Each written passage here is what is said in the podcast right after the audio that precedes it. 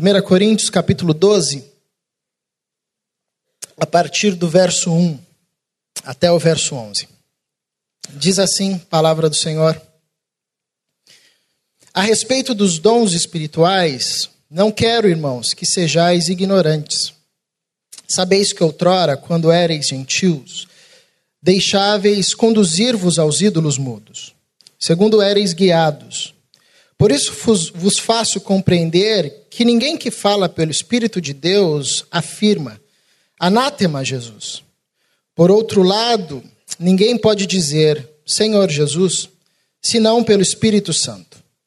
Ora, os dons são diversos, mas o Espírito é o mesmo. E também há diversidade nos serviços, mas o Senhor é o mesmo. E há diversidade nas realizações, mas o Deus é o mesmo, é quem opera tudo em todos. Verso 7. A manifestação do Espírito é concedida a cada um visando a um fim proveitoso. Porque a um é dada mediante o Espírito a palavra de sabedoria, e a outro, segundo o mesmo Espírito, a palavra do conhecimento. A outro, no mesmo Espírito, a fé, e a outro, no mesmo Espírito, dons de curar a outro operações de milagres, a outro profecia, a outro discernimento de espíritos, a um variedade de línguas e a outro capacidade para interpretá-las. Mas um só é o, um só e o mesmo espírito realiza todas essas coisas, distribuindo-as como lhe apraz a cada um individualmente. Oremos mais uma vez.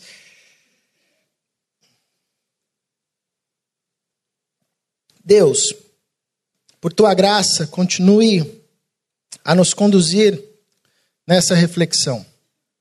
Que a tua palavra gere em nós transformação. Compreendermos e experimentarmos essa transformação promovida por tua palavra é fruto de um milagre.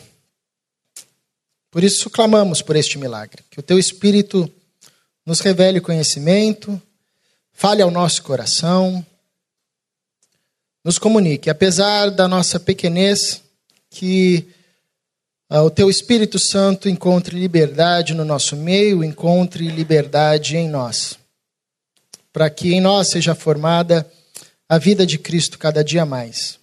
Sejamos como ele foi, como ele é, e é no nome dele que oramos. Amém. Nós temos ao longo dessas manhãs de domingo conversado acerca do Espírito Santo. Eu acho muito bacana quando a gente se propõe de coração sincero a conversar sobre esse tema. Ah, quando a gente se propõe de coração sincero a fazer e, e a nos dedicarmos a prática, práticas como oração, jejum, porque de alguma forma é uma resposta àquilo que o Espírito Santo está fazendo em nós. Tudo o que nós fazemos em direção a Deus só é possível porque Deus suscita isso na gente antes, instiga isso na gente antes, cria esse desejo na gente antes. E nós podemos ter o coração endurecido e não responder a essa ação, ou nós podemos abrir o nosso coração e deixar Deus nos conduzir por isso. Deixar Deus nos conduzir por esse desejo de jejuar, por esse desejo de orar, por esse desejo de saber mais do Espírito Santo. E isso é fantástico e é disso que eu acho bacana, porque toda vez que nós nos propomos a caminhar em temáticas assim, ah, nós estamos respondendo a Deus que nós estamos com o coração aberto. Nós queremos aprender mais sobre o Espírito Santo, nós queremos ah, visualizar e ver o que o Espírito Santo é capaz de fazer, o que ele foi capaz de fazer e o que ele pode ainda fazer em nós, o que ele pode, o que ele faz ainda na vida da sua igreja. E isso é muito interessante quando nós falamos acerca do Espírito Santo, porque quando nós olhamos para a Bíblia, nós vemos que Deus se manifesta na história a partir do Espírito Santo. O Espírito Santo é essa interface de Deus que se apresenta na história. Tanto que quando a gente abre Gênesis capítulo 1, versículo 1 e 2, diz que o Espírito Santo pairava sobre, as, sobre a face das águas. Ele estava lá no começo. Quando nós vamos no último livro da Bíblia, Apocalipse, ah, nós vemos que o Espírito e a noiva dizem: Vem. Ele está lá no final. E todo o meio, Todo meio ah, entre Gênesis e Apocalipse é o, o Espírito Santo levantando gente, o Espírito Santo levantando os profetas, o Espírito Santo entregando a palavra do Senhor, o Espírito Santo conduzindo, conduzindo o povo, o Espírito Santo se, sendo derramado sobre a vida da igreja. Ah, enfim, ah, isso fica evidente no Novo Testamento que revela que a igreja é um projeto do Espírito Santo. É o Espírito Santo quem ah, direciona a igreja, é o Espírito Santo quem acrescenta os irmãos à igreja, ao passo que é o Espírito Santo quem convence o pecador do pecado, da justiça, do juízo, quem revela o conhecimento acerca do Cristo, quem traz entendimento, enfim, a nossa vida na caminhada com Deus ah, depende exclusivamente da ação do Espírito Santo. Então, nada melhor do que a gente se debruçar sobre ele, tentarmos entender buscarmos inspiração na ação do Espírito Santo na vida dos nossos irmãos séculos atrás, e a partir disso olharmos para o nosso contexto, para a nossa vida e pedirmos a Deus que o Espírito Santo encontre liberdade em nós. E hoje nós falaremos acerca dos dons, dons espirituais.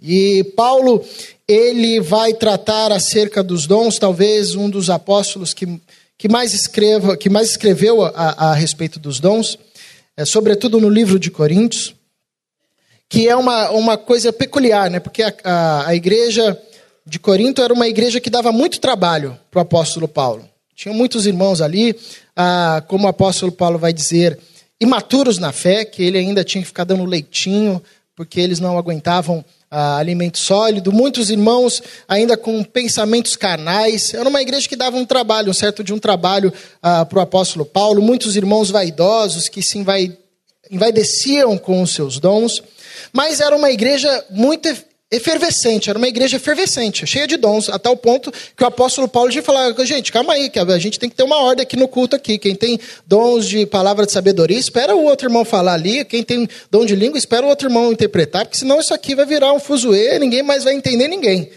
Então era uma igreja efervescente. Então isso é interessante, porque revela ah, que o dom é uma ação gratuita de Deus. Que o dom é uma ação gratuita de Deus.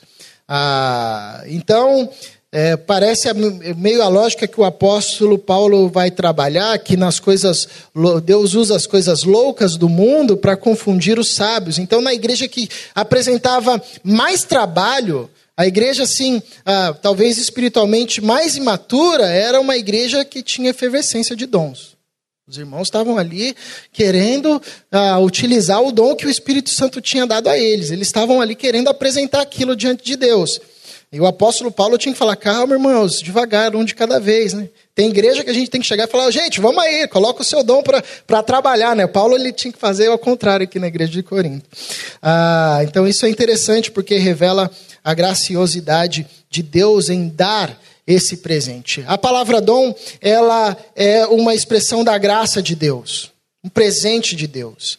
Ah, é esse presente gratuito que nós recebemos pelo Espírito Santo. E é interessante que Paulo comece esse capítulo dando um alerta aos seus irmãos, dizendo: lembrem-se, quando vocês lembram que quando vocês ah, eram conduzidos pelos ídolos, vocês eram levados de um lado para o outro. Vocês tinham uma forma de viver a partir desses ídolos que vocês cultivavam. Vocês se relacionavam de tal jeito por conta desses ídolos. Ou seja, vocês eram conduzidos na história a partir desse ídolo. E esse ídolo nada era. Eu quero lembrar a vocês que quando vocês foram encontrados por Cristo, encontraram-se com Cristo e passaram a ter o Espírito Santo de Deus habitando em vocês, vocês agora passaram a ser conduzidos pelo Espírito de Deus. Agora imagine só, se antes, quando vocês eram conduzidos por ídolos, que não eram nada, vocês viviam de tal forma, faziam tais projetos, se relacionavam de tal forma, imagine agora que vocês estão sendo conduzidos pelo Espírito Santo de Deus. Imagine a vida para a qual Deus quer conduzir vocês. Imagine como vocês podem viver. Se vocês fizeram tudo isso que vocês já fizeram ah, na história a partir dos ídolos, que nada eram, imagine o que vocês podem fazer agora a partir do Espírito Santo de Deus.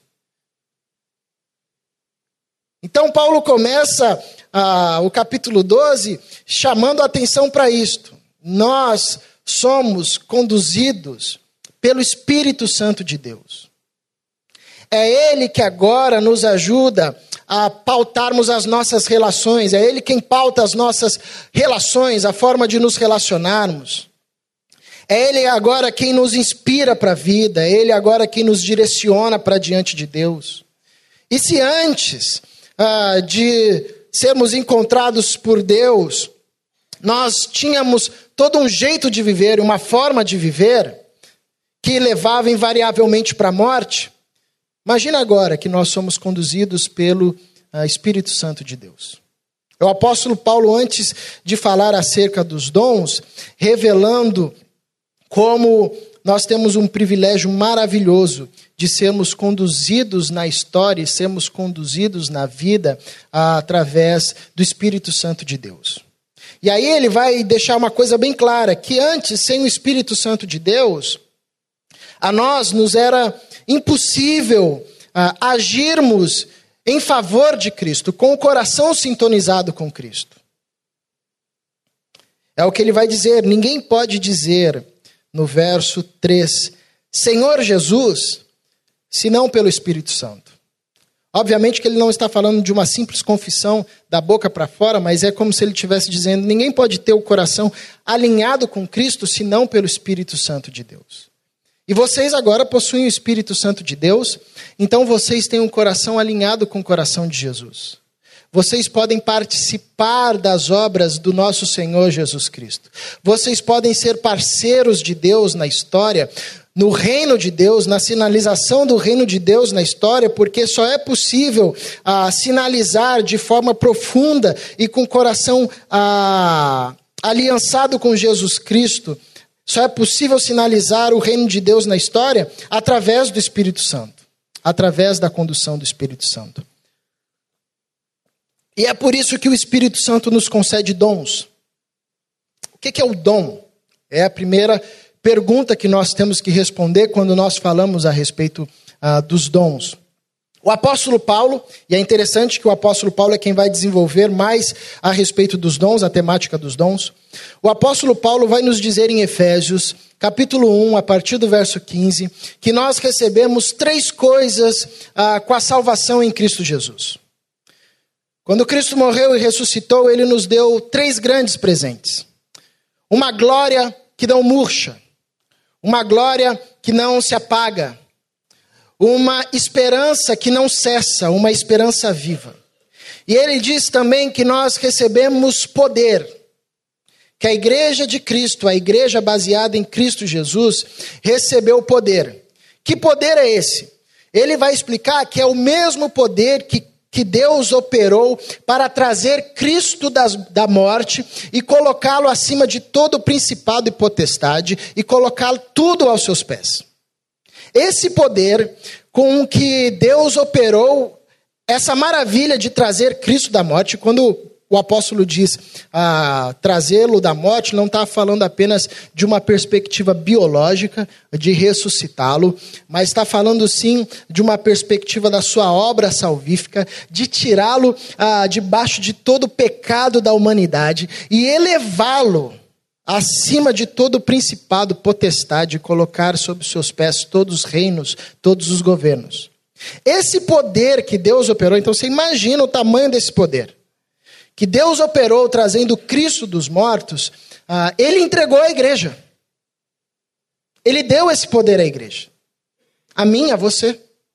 Nós, Igreja de Cristo, ah, temos, pela salvação em Cristo Jesus e pelo, pelo Espírito de Deus, este poder. Por isso que a fé cristã, diferente de todas as outras confissões, a fé cristã é uma fé de poder. Nós cremos em uma palavra que transforma. Nós cremos em orações que mudam realidades. Nós cremos que joelhos no chão, mesmo a quilômetros de distância, mudam realidades. Nós cremos que a palavra de um irmão pode revigorar a gente. Nós cremos no poder da pregação, nós cremos no poder ah, do Evangelho de Jesus Cristo, nós cremos que quando nós nos reunimos em comunidade, celebramos a ceia do Senhor, o Senhor ministra a graça ao nosso coração. Porque é uma fé de poder. Se não fosse assim, nós teríamos uma religiosidade de tarefas. E a religiosidade de tarefas é assim: ó, você quer ser abençoado? Então você vai lá, faz isso, faz aquilo outro, faz aquilo outro, e você vai conseguir ser abençoado, porque depende de você, depende da sua força, depende da obra que você faz. Agora, a fé cristã não é assim. Jesus disse isso aos discípulos. Quando ele estava para subir, ele reuniu os seus discípulos e disse: Vocês receberão poder ao descer sobre vós o Espírito Santo de Deus. Ele não disse, vocês receberão uma lista de tarefas, e aí, se vocês executarem essas tarefas, vai dar tudo certo. Não, ele disse, vocês receberão poder ao descer sobre vós o Espírito Santo de Deus. E isso fica visível no livro de Atos. Os caras começam a fazer coisas ali que eles falam, é, é, é a gente mesmo que está fazendo isso aqui que eu não estou acreditando. Impossível. Poder de Deus. O poder que Deus operou trazendo Cristo dos mortos, ele deu à igreja, disse: é de vocês, usem. Toda vez que aparecer um enfermo, orem com fé, intercedam. O poder que Deus usou para trazer Cristo dos mortos está à disposição de vocês. Toda vez que vocês estiverem enfrentando alguma resistência infernal, orem, porque o poder que Deus usou para trazer Cristo dos mortos está com vocês. Toda vez que um irmão for acometido pelo pecado, orem, porque o poder que Deus usou para trazer Cristo dos mortos está à disposição de vocês. Muito é o que Tiago vai dizer. Confessem os vossos pecados uns aos outros, orem uns pelos outros para serem curados. Muito pode a oração de um justo em sua eficácia. Elias, olha que fantástico, que a gente, o, o apóstolo Tiago compara joga o Elias e a gente no mesmo patamar, né? Ele fala assim: Elias era homem como vocês. Orou e por três anos parou de chover. Tá vendo que a nossa fé é uma fé de poder? E é por isso que a gente precisa se debruçar sobre o que o Espírito Santo pode fazer, porque é o Espírito Santo que faz essas coisas em nós. Então, esse poder que Deus ah, usou para trazer Cristo dos mortos e entregou à sua igreja, se manifesta na igreja por meio do Espírito Santo através dos dons. Tem um filme muito legal chamado As Crônicas de Nárnia, baseado no livro do C.S. Lewis. Ah, e no primeiro livro, os, as três crianças vão enfrentar uma feiticeira que estava congelando tudo. Se você não viu, eu estou contando já o filme. Ah, também, pelo amor de Deus, faz 10 anos que o filme já lançou, né? Dá uma atualizada aí, meu irmão, minha irmã. Ah, e eles estão indo enfrentar a feiticeira. Só que a feiticeira, meu, tem lá o cetro dela que congela tudo e eles estão indo com mãos vazias. Não tem nada. E de repente, no meio da viagem, aparece uma figura que parece assim o Papai Noel, né? Que ali na, na temática do, do filme, do livro, representa a figura do Espírito Santo. E concede aos três, a cada um, um presente, que é uma arma. A um dá uma espada, a outro dá um arco e flecha, a outra dá um, uma poção que cura, que traz capacidade de, de curar aquele que foi ferido. Uh, e eles, as crianças, falam assim: tá, mas para que, que serve isso? E aí o, o personagem diz: Isso aqui serve para vocês enfrentarem a feiticeira. Isso aqui serve para vocês enfrentarem a feiticeira. Essa é a lógica dos dons. Quando nós ah, fomos alcançados por Cristo Jesus e o Espírito Santo de Deus passou a habitar em nós, ah, ele nos concedeu um presente, um dom, que é uma forma de manifestarmos o poder de Deus na história. Por quê? Porque Jesus disse aos seus discípulos duas coisas muito importantes.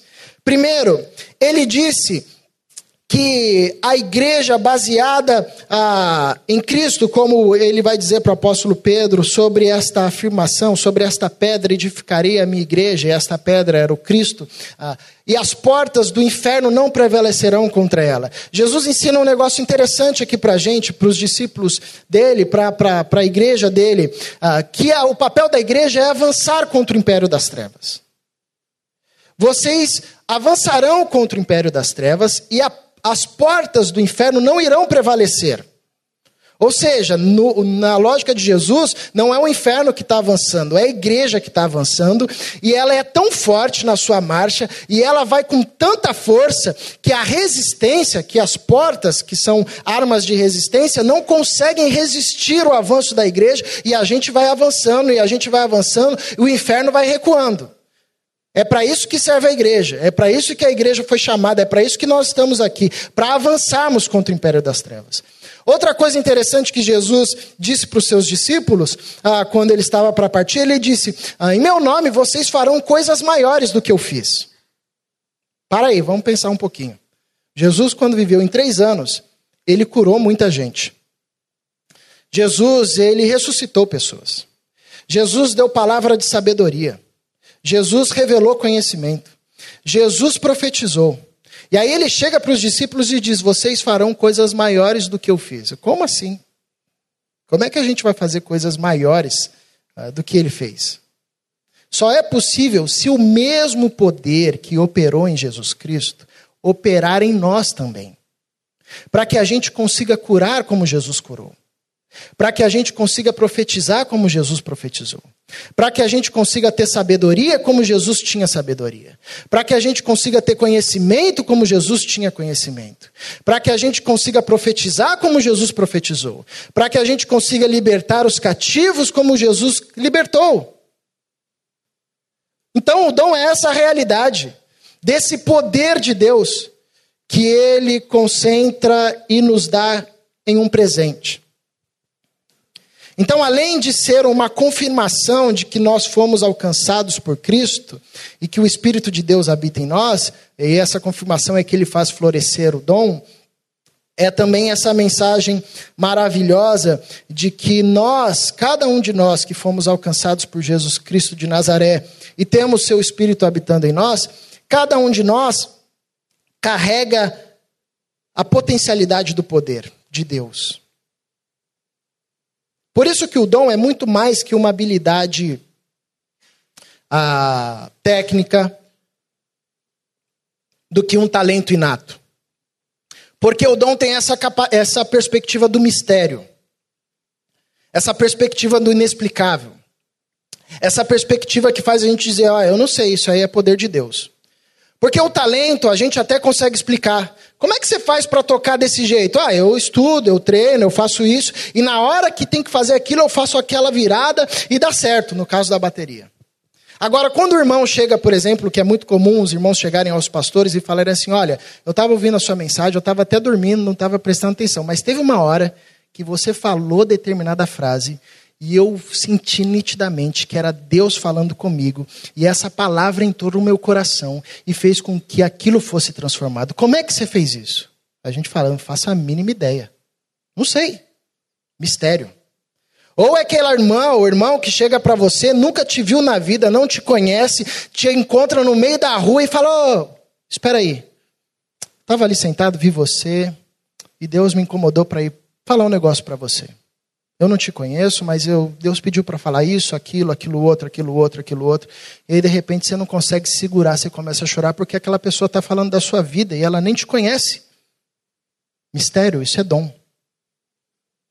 Ou é aquela palavra que a gente entrega, uma palavra de sabedoria tão grande que tem a capacidade de apaziguar, de mudar direcionamentos, e as pessoas dizem: Meu, como é que você conseguiu ver isso? Não, não sei, veio aqui, é um milagre de Deus. Isso é dom poder de Deus operando em nós. Poder concedido gratuitamente.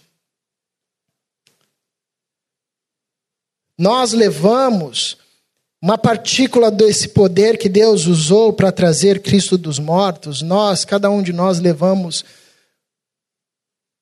uma potencialidade desse poder. Para quê? Para que a gente avance contra o império das trevas, porque a questão é como é que a gente luta contra o império das trevas. O apóstolo Paulo vai dizer em Efésios capítulo 6, nós não lutamos contra a carne nem contra a sangue, mas sim contra principados e potestades que ah, reinam nas regiões celestiais. Como é que a gente luta contra principados e potestades? Com teclado, com violão? Pega aí, vamos lá atacar. Não é. Com dons com manifestações do poder de Deus que é dada à sua igreja que confirmam que eles foram alcançados, que nós fomos alcançados por Cristo e que nós temos o Espírito Santo de Deus ah, habitando em nós e faz florescer em nós, além dos nossos talentos, além de uma expansão da nossa inteligência, além da fé, ele faz florescer em nós um dom, uma capacidade de manifestar a Deus para as pessoas, de tal forma que o reino das trevas é recuado quando isso é manifestado de tal forma que as pessoas são abençoadas, de uma forma que às vezes a gente nem consegue explicar quando isso é manifestado. De tal forma que nos sustenta quando a gente não consegue mais servir ou caminhar. O apóstolo Paulo, quando está escrevendo a Timóteo, na segunda carta, no capítulo 4, ele vai dizer: Reaviva o dom que há em ti, Timóteo. Timóteo é um jovem pastor que vai pastorear uma igreja muito difícil, num contexto de paganismo, num contexto ah, de gente que queria voltar para a lei, num contexto de gente que não reconhecia a sua autoridade. E o apóstolo Paulo a toda hora encorajando Timóteo, encorajando Timóteo, encorajando Timóteo. E aí ele diz no capítulo 4 da segunda carta: Reaviva o dom que é em ti. Por quê? Porque é o dom que segura a gente quando a gente não consegue mais caminhar, quando a gente não consegue mais servir. Porque enfrentar o império das trevas, enfrentar a resistência, isso nos cansa. Então chegaria uma hora que Timóteo encontraria cansaço no seu corpo, encontraria cansaço na sua mente, encontraria cansaço até na sua esperança. O que iria segurá-lo como pastor nessa comunidade? Poder de Deus que operava nele através do dom. Reaviva o dom. Porque quando você não conseguir mais caminhar, ele vai, vai te segurar. Ele vai te impulsionar para frente. Ele vai fazer você continuar a manifestar o poder de Deus no meio do império das trevas tanto na realidade física, transformando o que você consegue pegar, o que você consegue ver, o que você consegue apalpar, quanto na realidade espiritual, naquilo que você não consegue ver, naquilo que você não consegue tocar, mas que você consegue influenciar com o seu testemunho, com a sua oração, com a sua capacidade de fazer brilhar em você a luz de Jesus Cristo de Nazaré. Isso é dom. E o mais fantástico disso tudo é que Deus deu e dá isso de forma gratuita e liberosa para a comunidade, com liberalidade para a comunidade. Então, a uns ele dá dons de misericórdia, capacidade de sempre levar o fraco no seu coração, de sempre agir em direção daquele que está precisando de socorro. A uns dá dons de caridade, capacidade de fazer o amor se tornar prático. A uns dá dom de palavra de sabedoria. A uns dá dom de conhecimento. A uns dá dom de línguas, de interpretar as línguas. A uns chama para profetizar. Palavra ah, de sabedoria, pregação. A um chama, a um ele chama como mestres destina para ministérios específicos, o Espírito Santo vai fomentando isso na comunidade. À medida que nós vamos abrindo nosso coração a Deus e a ação do Espírito Santo em nós, o dom vai florescendo, vai crescendo e vai sendo visível. E vai frutificando. Ao passo também que quanto mais a gente vai apagando, silenciando o Espírito Santo, esse dom vai minguando, esse dom vai silenciando e a gente vai maculando o dom. Mas ele fica ali. Então o apóstolo Paulo, ele ah, está chamando os irmãos e, obviamente, também nos convocando a relembrar-nos essa verdade, que nós agora somos conduzidos pelo Espírito Santo de Deus. E o Espírito Santo de Deus em nós nos presenteia com a potencialidade do poder de Deus. Nos dá a cada um de nós uma forma de manifestar o poder de Deus na história. E como ele vai dizer no verso 7, a manifestação do Espírito é concedida a cada um visando a um fim proveitoso. Tem um propósito esse dom, esse presente que Deus dá, através do Espírito para cada um de nós. Tem o propósito de fazer avançar o reino de Deus, como o apóstolo Paulo vai dizer ah, na mesma carta, que nós estamos lutando contra fortalezas e sofismas de um mundo caído, tomado pelo diabo, e que nós não podemos usar armas naturais, mas nós devemos nos munir uh, de armas espirituais. Para destruirmos essas formas de pensar, esse jeito de se relacionar, que é um jeito da queda, que é um jeito que gera morte.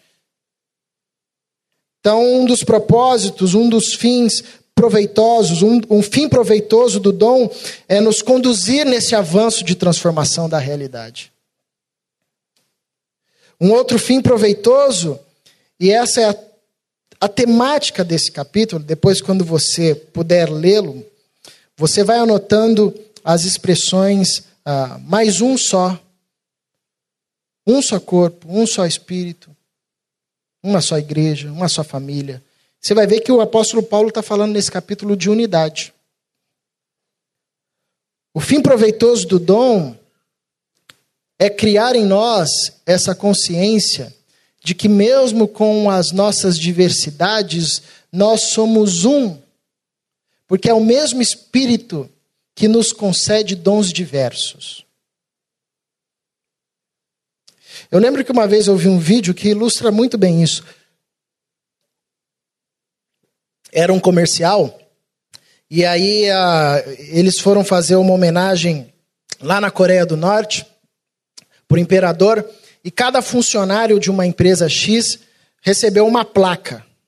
Uma placa. E a ideia é que eles iriam no dia seguinte, bem cedinho, no estádio, cada um levantaria a placa e formaria um mosaico. Né? Ah, ninguém sabia o que, que era, o que ia acontecer, mas cada um recebeu uma placa. E aí um, funcionário que estava meio assim, ah, já com raiva da empresa, com raiva da vida, recebeu uma placa branca. Aí ele olhou e falou assim: Meu, uma placa branca. Eu vou levantar amanhã às quatro da manhã para ir no estádio, passar frio, e eu provavelmente serei a bordinha do mosaico. Você assim o cantinho do mosaico, ninguém vai perceber. Quer saber? Eu não vou. Aí passa a cena, ah, o relógio desperta quatro horas, mostra ele dormindo, ele joga a placa e continua dormindo. Na manhã seguinte, é, todos estão lá no estádio e, e recebem a ordem para levantar a sua placa. Cada um começa a levantar a placa e vai formando um mosaico, vai formando um mosaico. De repente vai formando a cara ah, do ditador, vai formando o rosto, vai formando o rosto, aí chega, falta um dente, que era a placa branca do, a, a placa branca do sujeito, né? que ele achou que não era significativa, mas o cara ficou banguelo, ele deve ter morrido provavelmente. Ah, mas ainda bem que era só um comercial. Mas eu achei legal desse comercial porque ele ilustra essa perspectiva do, do dom. Cada um de nós, quando fomos encontrados por Cristo Jesus, recebemos uma placa. E essa placa, quando aparece, ela mostra uma face do rosto de Deus. Por isso tem que aparecer em todo mundo. Porque quando você deixa Deus te usar a partir do dom que você tem para me abençoar, eu não olho apenas para aquilo que você fez, eu digo e olho, glória a Deus. Meu, você me abençoou de uma forma que eu não esperava. Como é que você fez isso? Ah, não sei, só Deus, só obedeci. E a gente vai se abençoando e a partir do dom que Deus nos dá, quando nós servimos uns aos outros nesse espírito de unidade, nós vamos vendo a multiforme graça de Deus, manifestada por diversas faces. Nossa, glória a Deus! O irmão nos abençoou com um dom de serviço. Nossa, glória a Deus, você me abençoou com essa palavra de misericórdia. Nossa, como eu fui abençoado e nós vamos glorificando a Deus. E nós vamos glorificando a Deus. E Deus vai mostrando o seu rosto, a sua multiforme, através da vida de cada irmão que deixa-se ser usado, através do dom que recebeu, para abençoar a comunidade e para edificar, como o apóstolo Paulo vai dizer, que é a finalidade do dom, gerar edificação do corpo de Cristo. Isso é um milagre, o dom nos ensina a respeito daquilo que só o Espírito Santo consegue fazer, que é nos presentear com presentes diferentes e distintos, criar em nós diversidade, mas conseguir manter a gente num espírito unitário, em uma mesma unidade, fazendo-nos compreender que cada dom é uma forma de ver o rosto de Deus na história. É uma forma de ver o rosto de Deus na história. Convido você, nós cantaremos mais um louvor e diante deste louvor, a refletir diante de tudo que foi dito, diante desta canção, e a responder a Deus com Suas palavras. E depois nós teremos um tempo de oração. Talvez você precise orar, Senhor, reaviva o dom que o Senhor me deu. Mas por medo, vergonha, ou até mesmo por um coração endurecido, eu o deixei escanteado, apagado, adormecido. Que essa seja a sua oração, então. Reaviva, Senhor, esse dom. Porque a beleza da comunidade é que o dom é compartilhado a todos. Já pensou se o dom fosse só de uma pessoa? E só uma pessoa cura, só uma pessoa fala em língua, só uma pessoa interpreta, só uma pessoa prega, só uma pessoa serve, só uma pessoa exerce misericórdia, só uma pessoa uh, exerce caridade. Que chato seria, né? Mas não, todos nós que revela que todos nós somos convocados a participarmos do reino. Sobretudo, todos nós somos chamados para mostrarmos uma face de Deus na história através dos dons. Oremos com essa canção.